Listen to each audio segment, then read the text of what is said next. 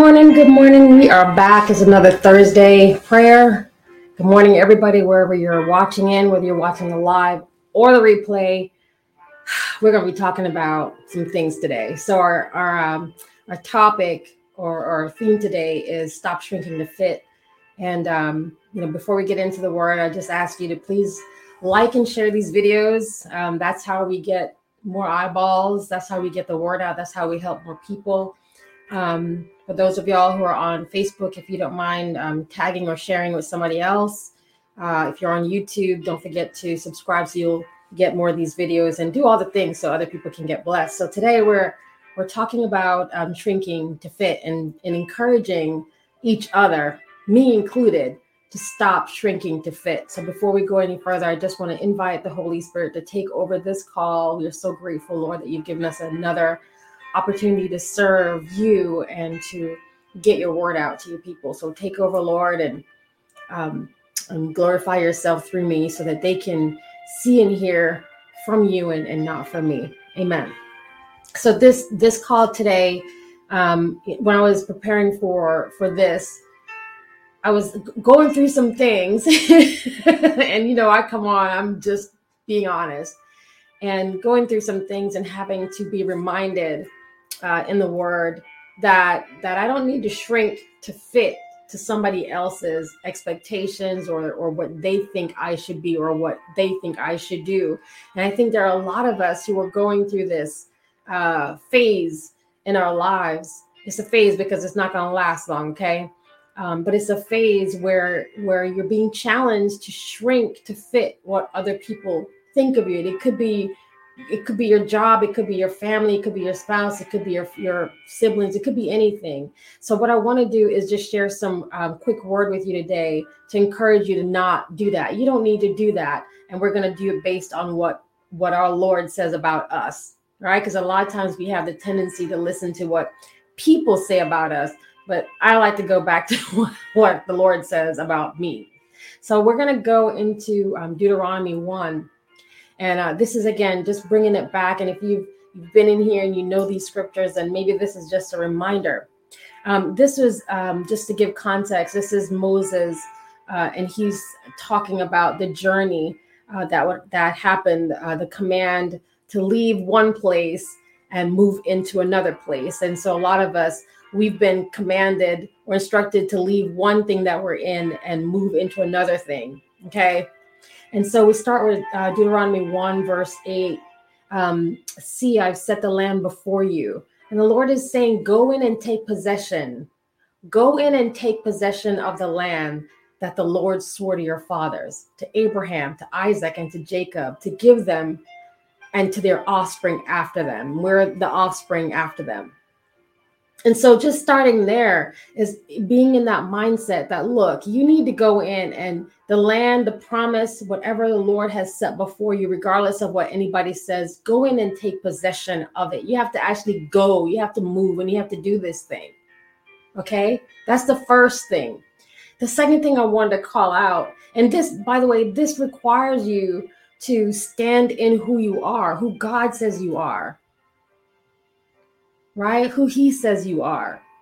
The second thing is um, in verse uh, verse seventeen, you shall not be intimidated by anyone, for the judgment is God's.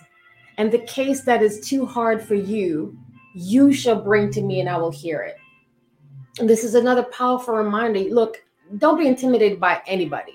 And I don't, I don't care what their title is, how much they make, where they live. Nothing. Do not be intimidated by anyone. And that is just a part of knowing who you are. But once you understand that any case that's too hard for you, that you bring to the Lord and he will hear it, he'll take it. He'll, he'll show you what to do. And I commanded you at that time, all the things that you should do. He will tell you what to do.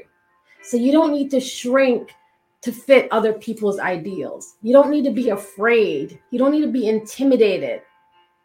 Anything that's too hard for you, bring it to God and he will hear it. He will take care of it. Another reminder, this is when Israel, you know, again, eleven-day journey turning into forty years, y'all. So many of us are sitting on journeys that should have taken you a week and it's it's thirty years later and you haven't done that thing because you're afraid or, or you're intimidated. And the Lord is saying, see, see, meaning open your eyes, open your eyes and see the Lord God has set the land before you. It's before you. Go up, take possession as the Lord God of your father has told you. Do not fear or be dismayed. And so I just encourage you this morning that whatever it is that he has given you to do, whatever the assignment is, whatever it is, the promise that God placed on your heart, go up and take possession, but don't shrink to fit what other people say you should do. Don't be afraid. Don't be intimidated. I love this verse thirty where it says, the Lord your God who goes before you, he's gone before you, will himself fight for you. Thank you, Lord, that you've already gone before us and that you are fighting for us. Just as you did in Egypt before our eyes and in the wilderness, in the wilderness. Y'all, even if you're in the wilderness right now, you're not sure how to come out of these situations. You can't see where you are. Even in the wilderness, he's with you. Verse thirty-one, and in the wilderness where you have seen how the Lord your God carried you as a man carries your son, all the way that you went until you came to this place of promise.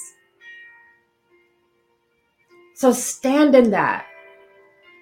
Stand in that truth, knowing that whatever it is, he will fight for you. He will fight for you. He, and you know what? As, as, a, as a daughter of the King, knowing that he is fighting for me, there is absolutely no way No way that I could look at situations the same way. There's no way I can look at situations with fear and doubt because I know who's fighting for me. And uh, a lot of times people um, people go to Proverbs thirty-one. So I'm going to go on a riff right now. But this was dropped in my my my spirit. So I'm going to share it with you because there's a lot of uh, studies, especially women's studies, that talk about Proverbs thirty-one. And um, and a lot of times women, we use that as a way to measure ourselves as the woman, the woman that we should be, or we should uh, become, what an upright or woman of valor looks like. And the context around Psalm thirty-one, I mean, I'm sorry, Proverbs thirty-one gets lost a lot. So I just want to set this out here so that people don't get confused, because again, we use this as a measuring tool. We use, and I do this as well. I, I love Proverbs thirty-one, but I want to share just something really quickly around the context, the context of Proverbs thirty-one. And it actually starts out, and I'm using the E S V, the Bible, the words of King Lemuel, an oracle that his mother taught him. These were the words that were uttered. This was a prophecy that this king, and I, there, you know, there's not a lot of information about this king, um, whether he was Solomon and where he got this advice from or whatever. But the words of this king, um, these were his, these are this, these were the words that he was repeating that his mother taught him. So this was his prophecy. He was prophesying about the woman, the woman he should marry. If you go into Proverbs thirty-one, it starts with the warning um, of a son and the danger of some of the immoralities and his drinking, um, the danger of alcohol and, and defending the weak and the defenseless, the poor and the needy. And then it moves into searching for the woman of character and virtue or value, valor. And um, and I think the reason why I'm pausing, because I wanted to share I want to share this, but the reason why I'm pausing to say that, a message to our sons, exactly. This is a message to our sons. But the reason I want to sh- pause and give a little bit of context around it is because a lot of times we go in, and I've heard women come in here in Proverbs thirty-one and try to measure themselves up to this ideal. And they, when they realize they can't make it, they they get disappointed and give up the fight. So when I think of Proverbs thirty-one, I think of the aspiration and the possibilities. But we are all working on ourselves. There is no one who is a Proverbs thirty-one woman through and through. I'm telling you this. And when you come in here and you start comparing yourself and you realize that you cannot be in full a Proverbs thirty-one, right? Exactly. It's a principle. It's a principle.